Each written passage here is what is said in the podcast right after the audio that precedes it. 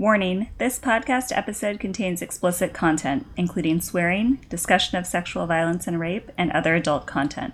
Welcome to Crow Club, a Shadow and Bone and Grishaverse podcast.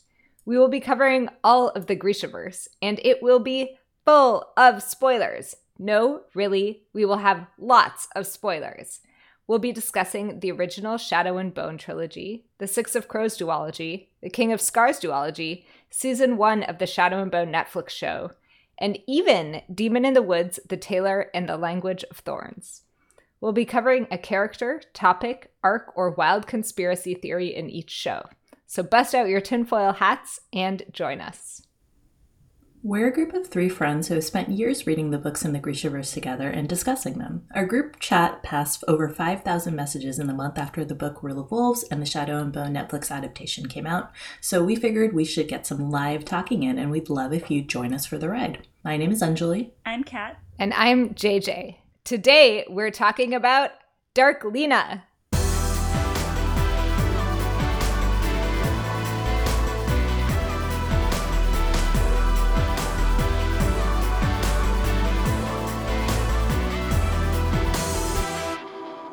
Today we'll be discussing the Darklina ship, Alina and Alexander. One of my favorite Darklina quotes is the famous one where the Darkling says to her, You might make me a better man. And she replies, And you might make me a monster.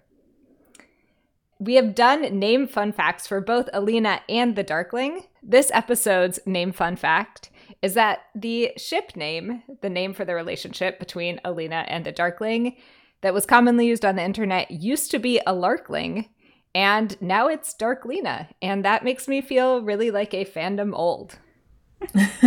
Do you have a preference between these two, actually? Darklina is obviously a better word. One of the objections to it that I have seen is that it's really just Darkling with an A at the end instead of a G. And the other one puts Alina first. It doesn't bother me too much. I'm just going to share interject a fun fact when Eugene asked me when what episode we're doing today and I said Darklina and he's like, "Oh, what do you think about Kazina?" and like went through various iterations until he got to, "What do you think about Alina, the Alina Nina ship?"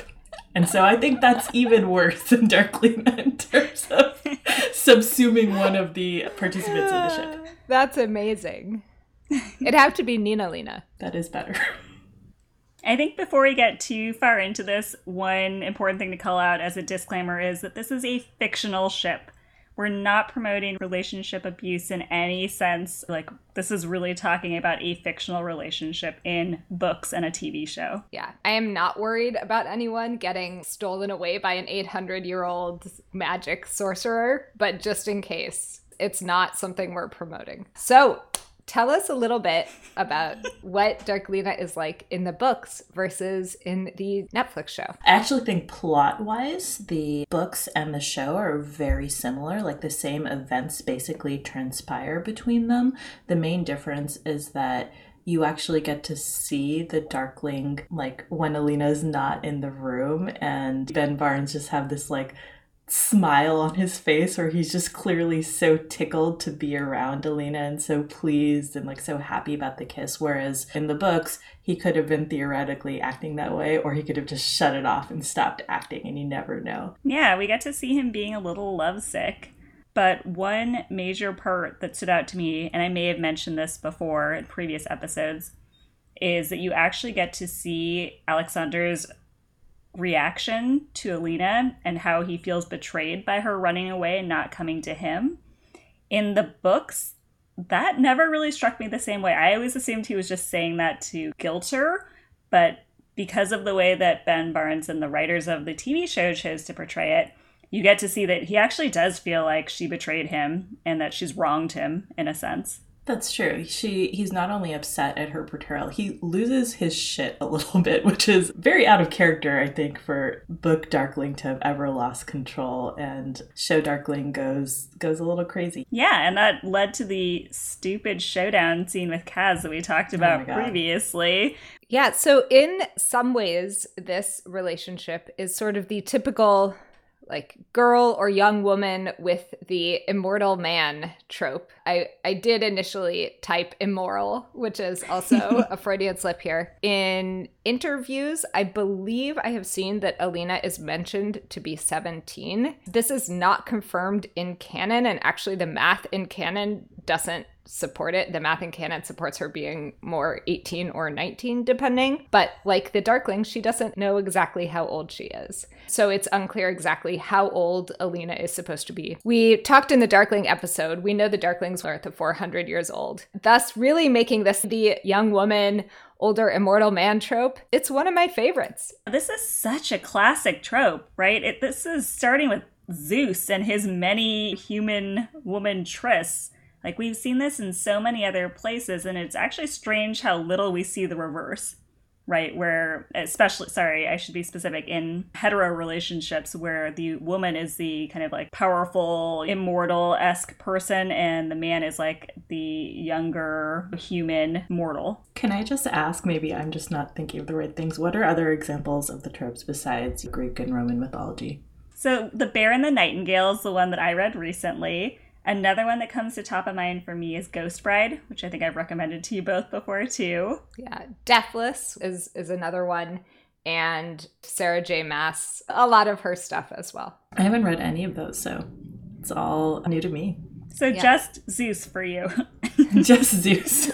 well, Zeus, you get the Hades Persephone. It is a version of a thing that you also see in Fifty Shades of Grey. You have the more powerful, wealthier, wiser, kind of older mm-hmm. man with a younger woman. And of course, the series that Fifty Shades of Grey is based off of, Twilight. If we're taking out the immortal aspect, then it is probably the most common romance trope of all time, right? This is Cinderella. Yeah. Peasant stepdaughter situation marries a prince, right? Like I think the immortal aspect is a really fun spin that we can definitely talk more about in a bit but it does build off of this core kind of foundation of unknown girl meets man in a position of power, they fall in love. So I think it's also worth talking about why is Darklina specifically so popular, like this version of the trope. One of the things that really struck me about what might make this so popular is that it is also a version of the soulmates trope. We see from the very beginning both in the show and the books how the Darkling is telling Alina that they are similar to each other, that no one else is similar to them, that their destinies are entwined, right? That this is something where together they will be able to do anything. I think that's more or less exactly what he says in the show. And one part of this uh, in both the show and the books is kind of the immortality aspect. We learn early on that Alina will be more or less immortal, although it is unclear to me in both the books and the show why that is believed to be the case. What we have is really this sort of immortality, a yin yang sort of light and darkness soulmates aesthetic trope. Not to be overly academic, but a few years ago I read this book called What Do Women Want? Adventures in the Science of Female Desire. And I actually thought it was fascinating. I highly recommend it. But one of the points that it really made and that stuck with me is that for most heterosexual women, what is the most like sexy is that feeling of being desired. And the Darkling is very good at doing that. In a less academic sense, what I love about the Darklina ship are things like he's someone who accepts her inner darkness, whereas it feels like Mal is like very kind of like, ooh, this is like you're going a little, you know, off the deep end for me. There's a little bit of that like trope of like that bad boy who hates everyone but only likes you. And we could talk more about why the show broke that and it was annoying. But those are two of the things that kind of come immediately top of mind for me for why I loved it. It's also the classic forbidden romance, which I think makes their physical scenes together, especially in uh, Shadow and Bone, spicy, shall we say. They're not supposed to be together. They're not supposed to be doing what they do. And that makes, I think, their connection all the more heightened and it, it increases the stakes, which makes it a more exciting relationship. And I really felt that in the second and third books too, actually, when it's clear that he's the villain and mm-hmm. they have this tether situation going on and he's visiting her in her bed and she thought it was mal and it's like even more forbidden because she knows now like he's the villain. He's not the savior of the grisha or whatever he was claiming. Absolutely. And there is this other aspect of they they don't actually have that much of a relationship in canon it doesn't last very long. We see in the show, I think, a lot of their actual romantic relationship is episode five. In the books, there's kind of this sudden kiss at one point, and then there's a makeout session, and then Alina runs away. And it's just these visits through the tether and kind of sexual tension after that. But there isn't that much of them together in a relationship. And I think that's part of honestly, I think that's part of the appeal too, is we can just imagine there are so many what ifs. I think we'll get into what ifs later, but we get to think about how this relationship might have played out in all of these different scenarios. And it's one of the things where canon really leaves you wanting more. You're pulled in and you don't really get a resolution. Absolutely. I think the ambiguity is definitely a big part of the allure. I would also mention the plot twist between her making out and he's about to visit her, you know, in her room to the actually he's the villain and you got to get out of there was so sudden. It like it really just cut off the relationship at the knees. And I think that is part of the allure too. I was like really invested in like, whoa, this is like a fun new relationship or romance to explore. and then immediately cut off. And that doesn't happen if you think about it in most books. So that really drew me in. One last thing I would add is that I think there are kind of hints that make their physical relationship really exciting in that it, there are hints of using magic in it. Like on the boat in Siege and Storm, at one point he grazes her neck, and so he pushes emotion into her via her collar and also literally via touch. And it's kind of this different sensation. So it's just fascinating and it's really cool. We as a group have talked about like in Alina and Mal's sex scene, they do use magic. Like he is her amplifier and they have that connection, but it's so subtle. Like honestly, I didn't realize it the first four times I read this book. I only realized it because JJ mentioned it and then I explicitly had to go see what she was talking about. But I almost think like there's more attention paid to the potential of what sexual attraction could be with magic and infused with it with the Darklina relation. That is, yeah, that is such a good point. One of my big pet peeves of magic systems is when there are sex scenes in books with magic and magic is not used in the sex scenes. it seems completely implausible to me. If you were Grisha, one of the first things you'd do would be figure out how to use that during sex. Like I, I firmly believe that. You think corporalki are just like, oh yeah, no, we just like have regular sex like Otkazat'sya? Like no, absolutely not. But I think Bardugo does a really good job there, both with the Darkling and I mean, I was looking for it in the scene with Mal, so I noticed it because I always look for that. But it's at least in that scene as well. Okay, before I hit you with the hard questions, we'll start with a more of a softball one. Do you think Alina is actually into the Darkling at some point? And after the reveal, how does she feel about him? I think she's definitely into him before Baghra's revelation. I think to some extent her saying goodbye to Mal is paired with her opening up to the Darkling emotionally. And so I think she moves on in her head to this other possibility. And I think very quickly after Baghra's revelation, she sort of recoils in fear and maybe shame and like reverts back to, I wouldn't say being in love with Mal right away, but like repressing her feelings somewhat and being maybe ashamed of them and focusing more on the comfort Mal provides and the stability and trust. I will say that at the beginning, she is clearly very into the idea of him. She does not know him at all. Mm-hmm. Like really in in that first half of Shadow and Bone on reread I was struck by how much time he's just not even there. She doesn't really know him. In the show, she very much more gets to know him and they have those kind of get to know you scenes in the Call Me Alex. some bonding moments. Yeah, there are. And and so it seems like she actually gets to know him a little bit as a person. So in the books, I think she's very into the idea of him. She learns a little bit more about him and shuts kind of shuts that part of herself off. And then over the rest of the books, I think she opens up more to him as a person. We see these a few moments that are much more vulnerable between them, where she catches him by surprise, he tells her his name.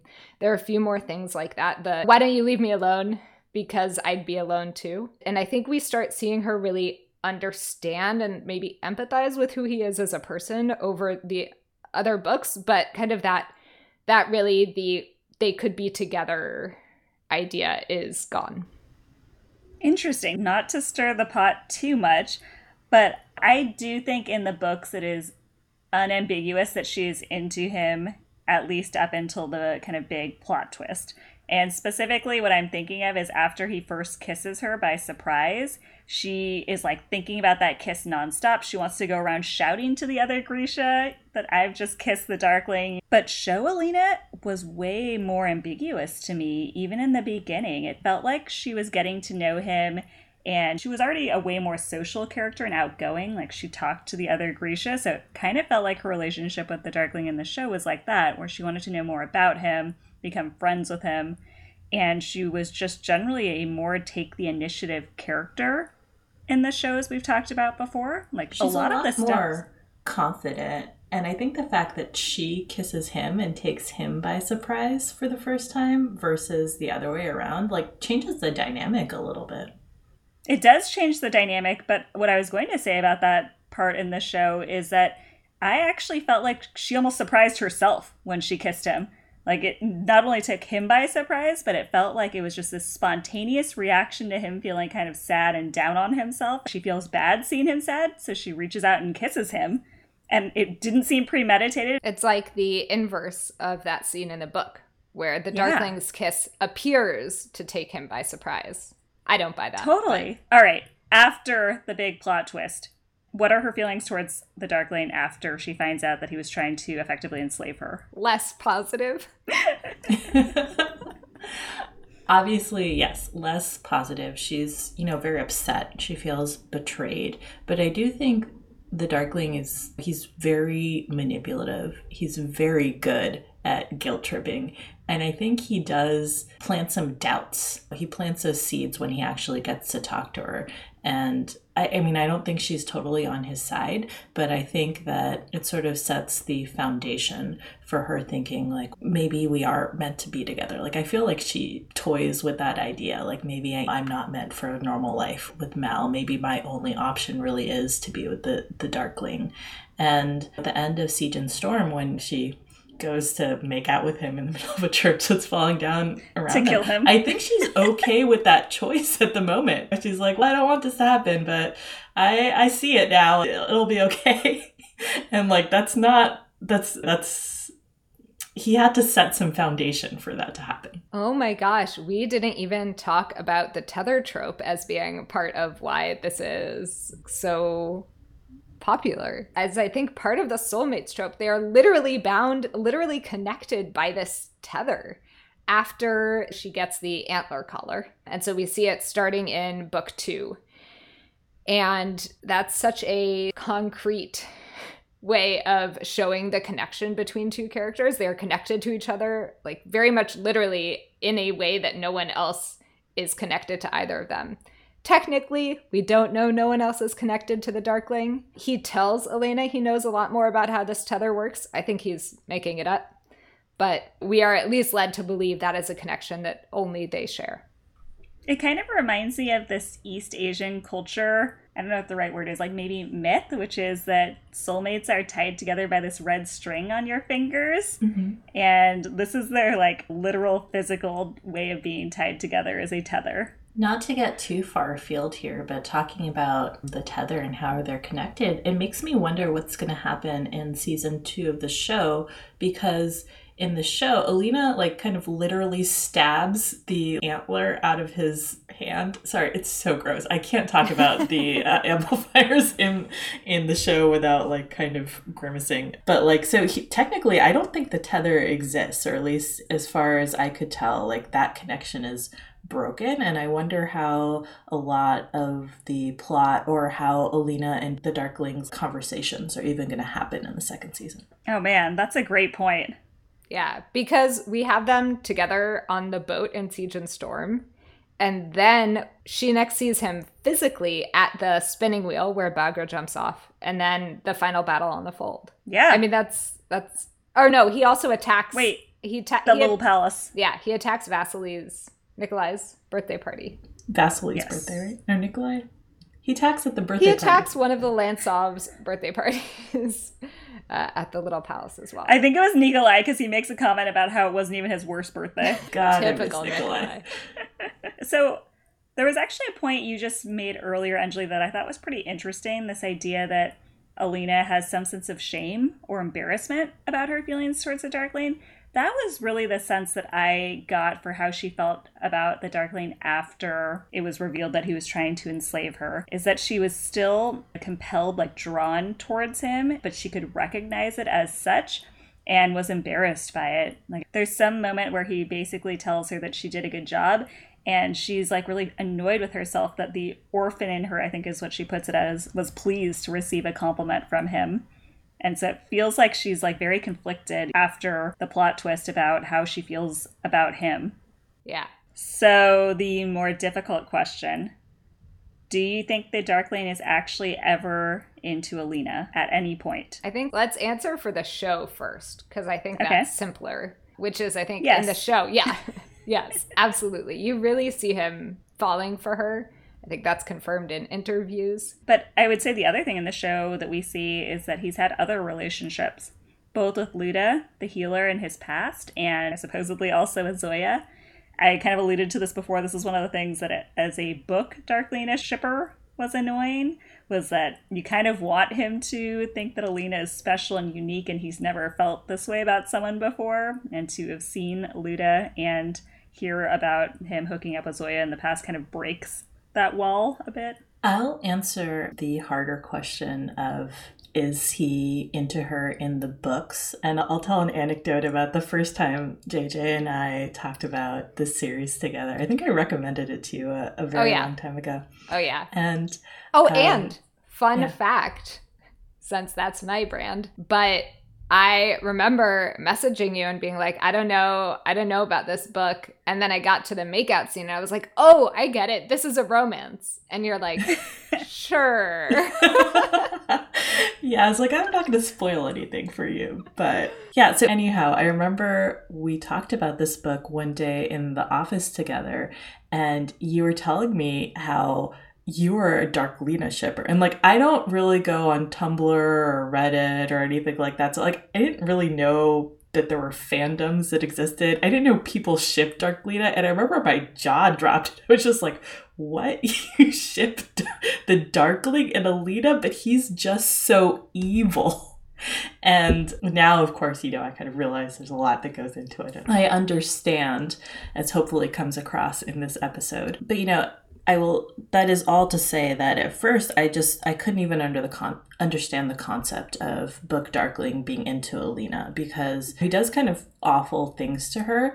But there's also the concept of like, okay, you have like a thousand year old being. At that point, you're just kind of like jaded and like cold and removed from things. Why? Why would you be into Alina? And I think the show does a good job of illustrating why the Darkling is definitely into Alina. I think that smile that the Darkling gives when she kisses him, it's just so genuine when he says, like, I'm really taken by surprise by anything. And I think that as this kind of immortal being, he hasn't been surprised, and she's something fresh and new, and there's something charming that he's never experienced before.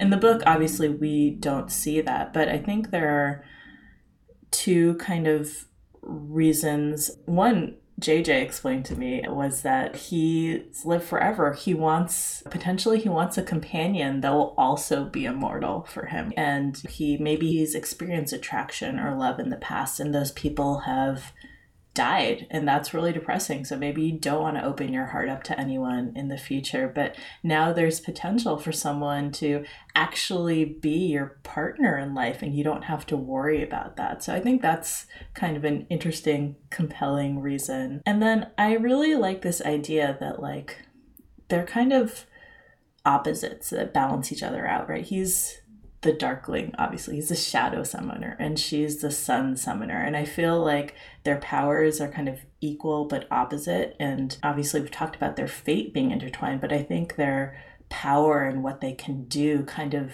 is like this magnetic two magnetic poles and it brings them together and i can see him being attracted to her both her power like the extent of it but like what it is and how it complements him and I think that's a potential, yeah, that's like a potential reason that he's drawn to her. That being said, so those are my arguments for why I could see that he's into her. I do not in my heart believe that Book Darkling is into her. I think he's too. Ever cold. I think he's too much of a user. I think he maybe he wants to hook up with her, but it's too convenient that he would both be in love with her and then also like wants to very conveniently she's the one thing that he can use to um, further his plots. And so I just think Occam's razor. It's more convenient for me to believe that he's just using her. I know you two don't agree. I I wouldn't. I just think it's funny that you call that Occam's yeah. razor because I would say that it would be that he is into her is the simplest explanation. I just think you have to do a lot of explaining to to get to the point where he's both into her and like using her. Where it's easier if he's just using her and pretending to be in love with her to further um, his ability to use her. On reread, I think my theory about whether or not Book Darkling is into Book Alina is no. I think he's faking it in the beginning. He's just manipulating her. Like, to me, that is not really a question. But I think what we do see is the more she foils him, the more he gets intrigued by it. Because I do think it is this element of like surprise. He's not usually foiled, people don't usually ruin his plans. And so he kind of starts seeing her as more of maybe a worthy adversary and definitely intriguing.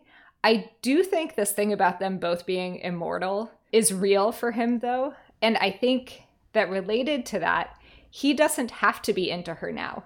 He's not worried about being into her now, he, just like he's not worried about her being into him now. At the end of Ruin and Rising, he's like, if it takes another lifetime, I'll break you. I'll just like set my mind to the task. He's not worried that Alina doesn't like him right now. And I think similarly, he doesn't feel like he needs to feel some overwhelming emotion for her, that there's time for all of these things to develop as long as he gets her to be there with him. So I, I don't think he understands honeymoon stages. yeah, I mean, and you know, hundred years in, the honeymoon stage begins. Yeah, I, I, will say part of one of the quotes that really struck me on reread, and just how cold he is, even at the very end of Ruin and Rising. After all the stuff where we do see that kind of the "let me, it isn't real" almost makeout scene, we see there's something like he does want her there, but then when on that final battle when the skiff when she finally becomes visible and he sees her and he grinds her wrist down onto the floor of the skiff with his boot. And he says there you are. Hello alina. And it was i read that and i was just blown away by how cold that felt. Like this isn't a like, oh my gosh, finally there you are. I'm so glad to see you. It was very much a like, okay, I need to make sure you're here because everything else can come later. But like, get you here now. That's hilarious. Listen to you describe this. It's basically like he's making his own arranged marriage for someone he's not yet in love with yes! that thinks he could become oh over time. Goodness. Yes. this is hilarious. My take on the Darkling's feelings is, of course, the first time I read it, I was like, yep, he's into her. This is super like twisted, romantic. On the subsequent rereads, definitely questioning it. Objectively, I would say I don't think he's into her. And I know we don't talk about the second duology that much, but especially in Rule of Wolves when we get Darkling perspective chapters. JJ's crying to herself over there. Darkling episode part two, wait for it. But in his perspective chapters, he's just all about being this like endless being who's here for an eternity. And I just don't understand how someone who's been alive that long could be anything more than like maybe at most like physically attracted to this 17 let's say like 19 20 year old girl like I just don't know what she would intellectually have to offer. The only reason I hang on to Darklina is because of the ambiguity. Like, I'm not 100% sure that he's not into her, and that's what makes it so compelling. She doesn't have anything at the beginning other than light, which is just something he needs although the reasons for that are unclear as well. But I do think it's when she starts ruining his plans. That is something that she gives him that he does not get very much. There's nothing in the text to really support that his plans never get ruined, and certainly they don't always go the way that he wants, otherwise, he wouldn't be in the situation that he is in the beginning of Shadow and Bone. But the fact Where he's like dying and coming back every yeah. 150 Yeah, and really subservient to the Tsar. And I think that probably the the hint that we get that this doesn't usually happen is when Alina's like, "Oh, I thought you didn't make mistakes." And he's mm-hmm. like, "Of course I make mistakes, just not very often." I still don't understand or I guess I I still don't believe that's enough to make him attracted to her. I think he's trying to crush her spirit like you know what people say about like break a horse? That's kind oh, yeah. of what he's doing. You're right like at the end of Ruin and Rising yeah he says you know, that what he was saying. So i don't necessarily know that he's actually romantically ever interested. I think it's a fun challenge a new challenge for someone who's somewhat immortal. Yeah i think he thinks he could be some lifetimes down the line. So, one of the things that Anjali mentioned earlier is the extent to which the Darkling really manipulates Alina.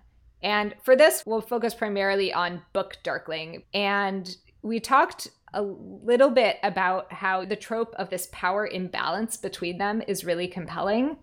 And one of the things that I just really love here is we see how at the beginning of Shadow and Bone, the Darkling is really, he's just completely in control. He's bored by mm-hmm. everything. There are no real challenges. We really see him manipulating Alina. And he knows that in the relationship between them, he has all of the power. He yep. is the more powerful Grisha. He leads an army. He's second only to the Tsar. He's all of these. He knows things she could only imagine.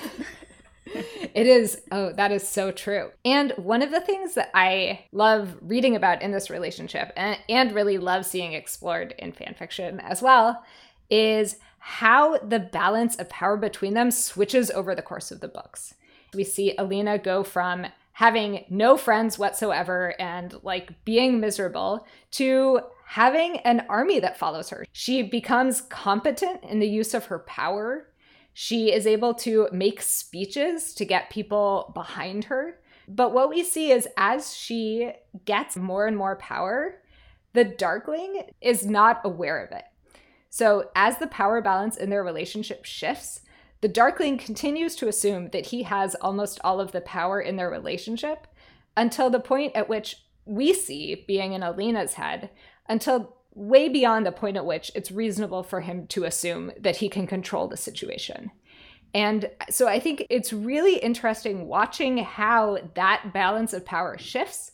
And then Alina eventually uses that to kill him in the very end, where she's actually able to stab him in a way where if he had been if he had been a little bit more worried about her as an adversary, I think that he would have adequately protected against that. I am curious though, Anjali, do you think that by the end he still doesn't consider her a full adversary? I think he considers her an adversary. I think that, as JJ said, he's underestimating her. And it's when his manipulation like isn't working as he planned you can see him be a little surprised. I think by the end he's realized that she is playing chess like kind of on like a different board but he's still not all the way there. I think the reason why i ask is because it often feels to me like he's really just preying on her doubts as in when he says things like, oh, an apt pupil, and it's almost like condescending, like, oh, that's cute. You think you figured something out. You know nothing still. Or even after the battle at the end of Siege and Storm, he calls that a skirmish deliberately, I think, to make her suddenly question herself and be like, if that was just a skirmish to him, like, how are we ever going to defeat him? So it's honestly, it's hard for me to tell. Again, we know he's like the lying liar face of all time. Or is this his way of like taunting her and negging her to kind of wear her down? Yeah, I mean, I think just the fact that he says that thing about he'll break her if it takes another lifetime, he says that like a few minutes before she stabs him. Like right up until the end, he really, at least, is talking the game. That seemed pretty genuine to me. Like he seemed pretty unconcerned about her right up until the end there. So, what about consent in their relationship? One thing that is interesting is this really does seem different in the books versus in the show. I actually really liked how Alina was much more proactive in taking the initiative so much in the relationship, doing things like choosing to wear the black kefta, initiating the kiss, telling him explicitly yes when he asks her, Are you sure? presumably to continue and have sex. I thought that was a really nice change in her character. I guess it was necessary for the show because we're not in her head. It's hard to know what she's feeling about him. So to see her being so straightforward in her actions made it more understandable to me that okay she is there's some kind of romantic interest developing here that said what we lose from that makeout scene in the show is we don't get that mixture of anger and desire that makes the book version of it like so hot where he's like oh like he's like growling at her like uh, I should be anywhere but here, but this is the only place I want to be at. Sorry, I'm butchering these quotes, JJ. Please forgive me. you you don't want to be doing this. This is the only thing I want to be doing, and you hate that. Exactly. Exactly. And we lose that in this show. Do you think that was necessary to make this a more sex positive and consentful show or I mean, I do I do think we lose that in the show. What we get to see is just incredibly enthusiastic, just like going for it makeout scene. So it is like a different kind of hot for sure. I think the consent changes were absolutely necessary. The way it is written in the books is extremely not cool. The Darkling spring stuff on her is not waiting for an invitation, it's not even implied. The first time he kisses her is definitely read to me as you're asking too many questions. I'm going to kiss you to distract you. And then after the winter fete, he's like, Did you really think I was done with you? Yanks her into the room. They start making out. I was really happy to see the consent changes. I think they could have gone farther with it. You know, in this case, Alina also surprises him with a kiss. I think there is more buildup. Like it is more clear in in the show that he would have been receptive to that, but it was still surprising to him. And I also think the are you sure is so ambiguous. Certainly good to check in with your partner. You always want to be checking in and getting that enthusiastic consent. And here, when I was watching that, I was like, Are you sure that I can enslave you with a collar and use your light? We see later on, he's like, You said you wanted to give your power to someone else who uses it. And I, I was envisioning him after that saying, like, You said you were sure. Kind of this, just like pulling out this like very vague statement and using it later. Yeah. Speaking of, I find it really hard to talk about consent in this show without mentioning the whole amplifier bit. Like, I know that we're using consent as a shorthand for sexual consent, but I think that in the show, like, they make the the fact that Alina is not consenting to have this collar put on her and not consenting for the Darkling to essentially use her as a slave, they really kind of make this visual allegory to, I think we mentioned in the first episode, it almost feels like a rape scene. It is so violating. It is so, it's gross. In the show, they really do kind of make it clear that physically she gave her consent, and that's great. And I think it makes their relationship like slightly more palatable, but it's not balanced out, right? like it right. doesn't take away like kind of the awfulness of what he does to her later. And that's mm-hmm. always been my huge stumbling block with the Darklina relationship is that I can never really get past what he does to her with the amplifier. Yeah, I think that the sexual consent in the books is more or less absent. I, I would say Alina's into making out with him, but then when he asks, he does ask, Can I come to your room later? But she doesn't answer, but she assumes that he's going to come anyway. But then the scene where he uses her light does not feel anywhere nearly as violating in the books. She doesn't like it. She doesn't like any of this, but I didn't get anywhere near that sense of like a personal physical violation in the way that you really see in the show. And especially Right. that contrast is so stark. I think in the show, they really saved these violations of consent for the amplifier and magic, Uh, sorry, small science aspects of it rather than the romantic relationship parts. I'm also curious since the show generally is more sex positive and less of the slut shaming that we kind of saw in the original books, if they're going to remove the parts where the Darkling taunts Alina in front of Mal or how they're going to treat those scenes. I I think that would be really curious. They definitely they removed even the, the light slut shaming that Mal did in Shadow and Bone. Like he's all over you. His color, whatever that was, Yeah, that I did yeah. not find endearing when he runs into Alina in the little palace. he doesn't even run into her in the little Right. palace in the show. Right. He runs into the Darkling. and we get this whole new scene that doesn't happen in the books. Yeah, so I wa- I was really glad to see that they removed that, and I'm I I think it will be interesting to see exactly how they work the the rest of it. I do think the the scene between the Darkling and Mal, where the Darkling's like, "I'm not worried about you because I just don't have to be." Like, sure, she can fall in love with you, but eventually, like, she's gonna come around to me. I think that will be really interesting to see how they handle that. And I think we actually see the way that Leigh Bardugo treats or has her male characters treat their female partners actually evolves in the books too. Specifically, I'm thinking of the difference between the first trilogy with Alina, Mal, like everything we've talked about, and Nina and Matthias in Six of Crows and Crooked Kingdom, where Matthias learns that she's been working at the White Rose, presumably as a sex worker, but thinks to himself, that's not my business. And they never even have a fight about it. They don't really talk about it besides one time when she tells him that she stayed in Ketterdam for him working at the White Rose, but it's like night and day compared to the Mal and Alina scenes. Yeah.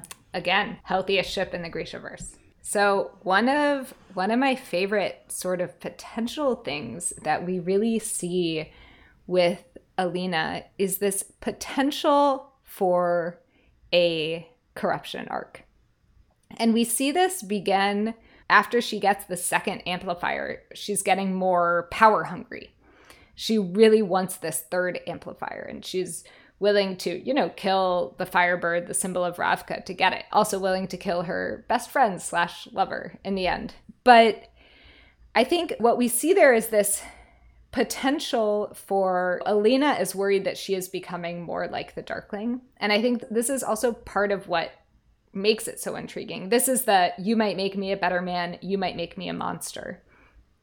And I think part of the reason that I find this idea of Alina becoming more like the Darkling so intriguing is that I'm actually not convinced that what Alina thinks of herself as being when she becomes a monster is actually that bad. Through the books, most of what we see, the power hungriness, is really in her head.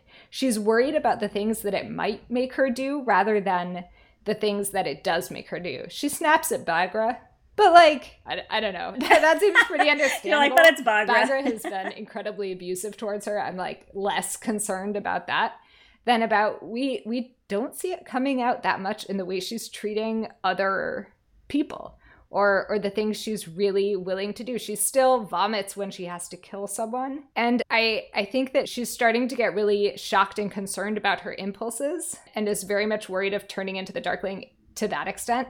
But I think that this is very different from the Darkling, who is not at all worried about those impulses. And so I do think this kind of she could be his balance and she worries, but then who would balance me? And I do think we see them set up in such a way where it could be a really good balance. Her moral code will shift slightly, and I think that will come with being immortal. But we'll really see her essentially like reining in the Darkling in a way that feels like it could be a very compelling relationship dynamic. That's a great point. Yeah, I do think if you become immortal or close enough to immortal, your moral compass is going to shift because you're going to be seeing things more in a long game than you would be able to if you only were living like 90, 100 years tops. But we see them starting from a really different point. Alina vomits when she has to kill someone, even though she was in the military before this. She's she a really map has maker.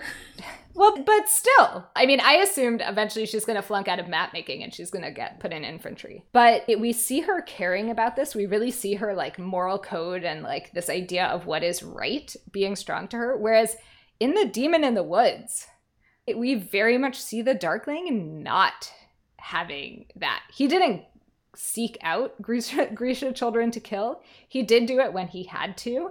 And then he was like, okay, how do I cover this up? And it results in a lot of other people being killed. And he has this moment where he's like, uh, and Baghra's like, no, that's totally fine. Killing all those other people is absolutely worth it.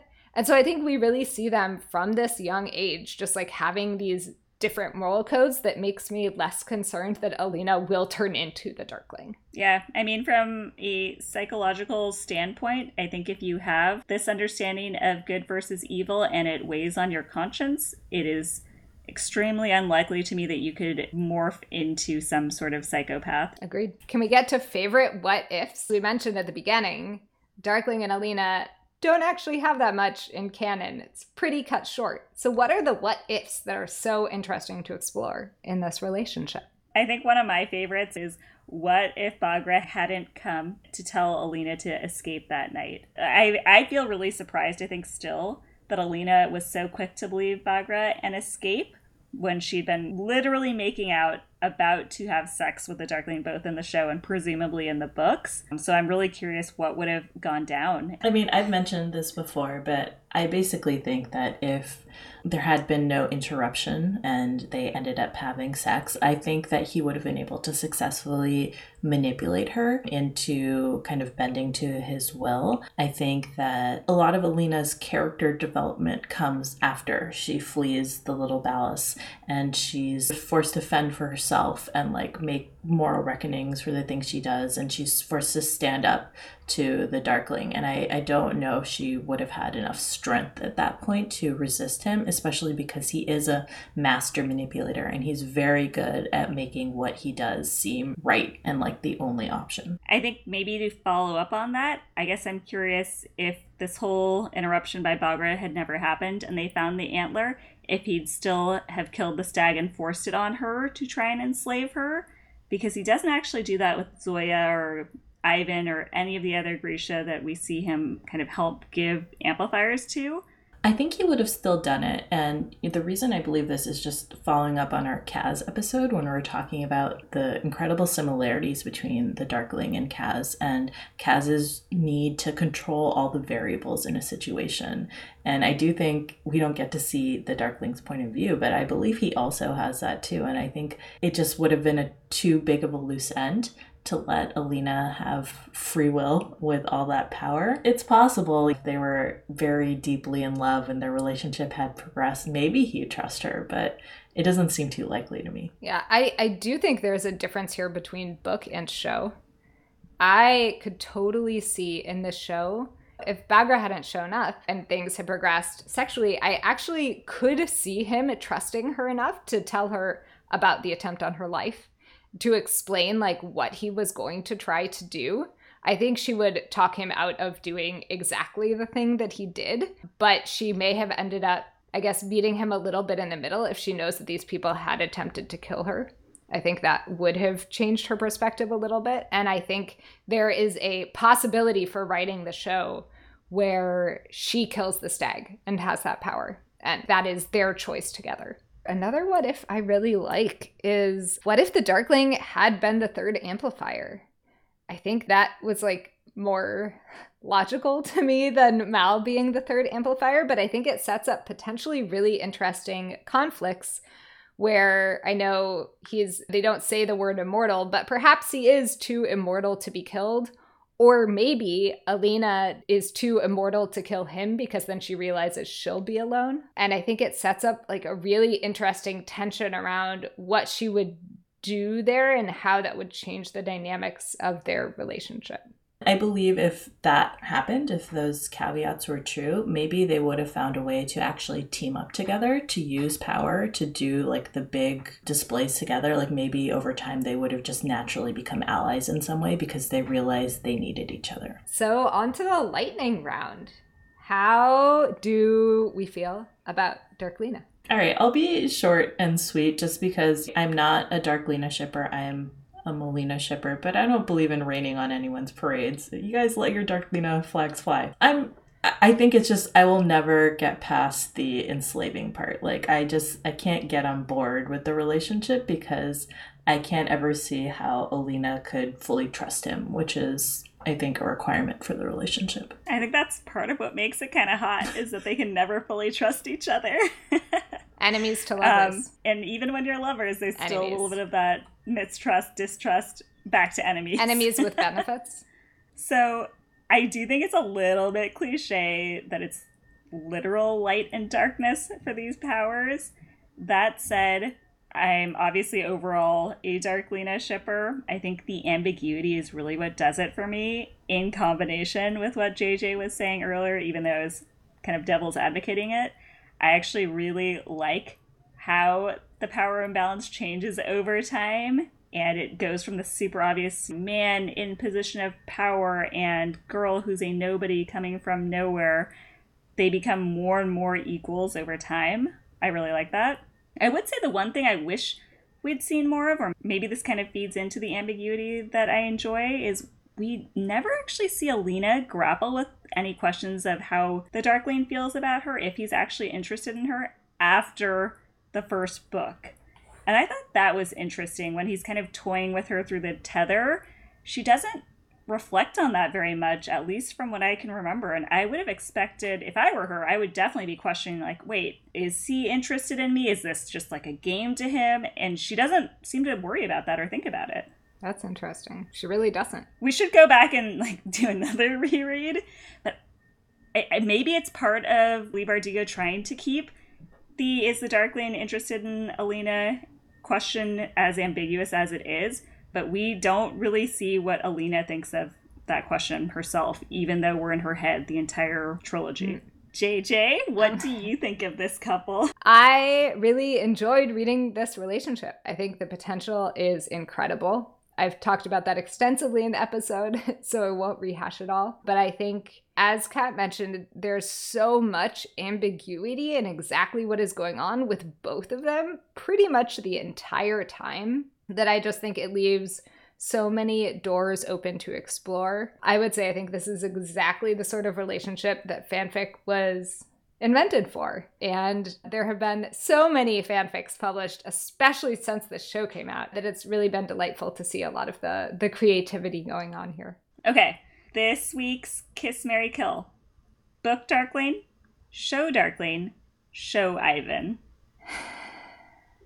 So I found Show Ivan a little bit disconcerting because I hated Ivan in the books so mm-hmm. much. And seeing him in a relationship with Fedyor, who I really liked in the show, I was just like, Fedyor, you deserve better.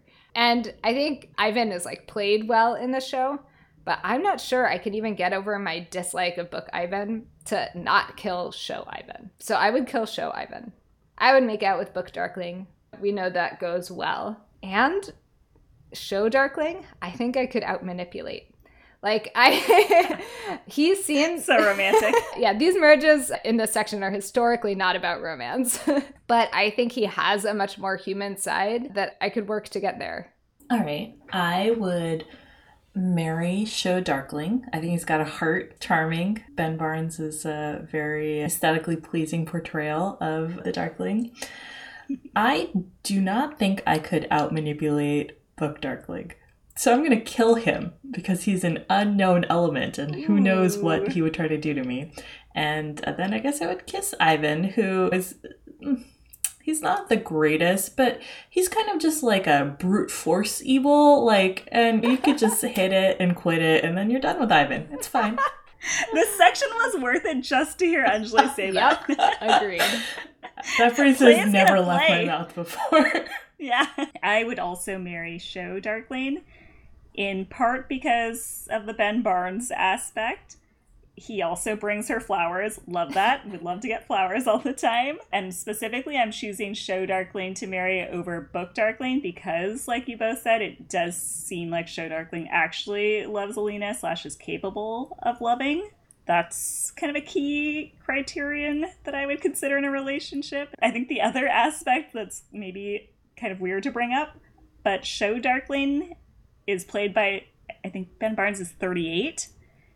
I don't feel great about marrying someone who supposedly only looks a year or two older than 17. I think that would be very, lead to a lot of uncomfortable situations, even if he's actually 800 years old.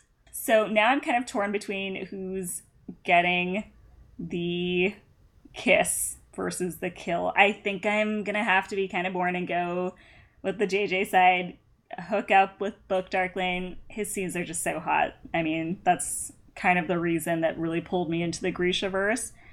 And Ivan is getting offed. At least we didn't all agree this time. Yeah, thanks, Anjali. Thanks for taking one for the team, aka Ivan. Well, thanks again so much for joining us this week. If you enjoyed this podcast, please like and subscribe or leave us a review and a rating. And if you have any questions for us or any ideas for future topics we should cover, please drop us a line at crowclubpod at gmail.com.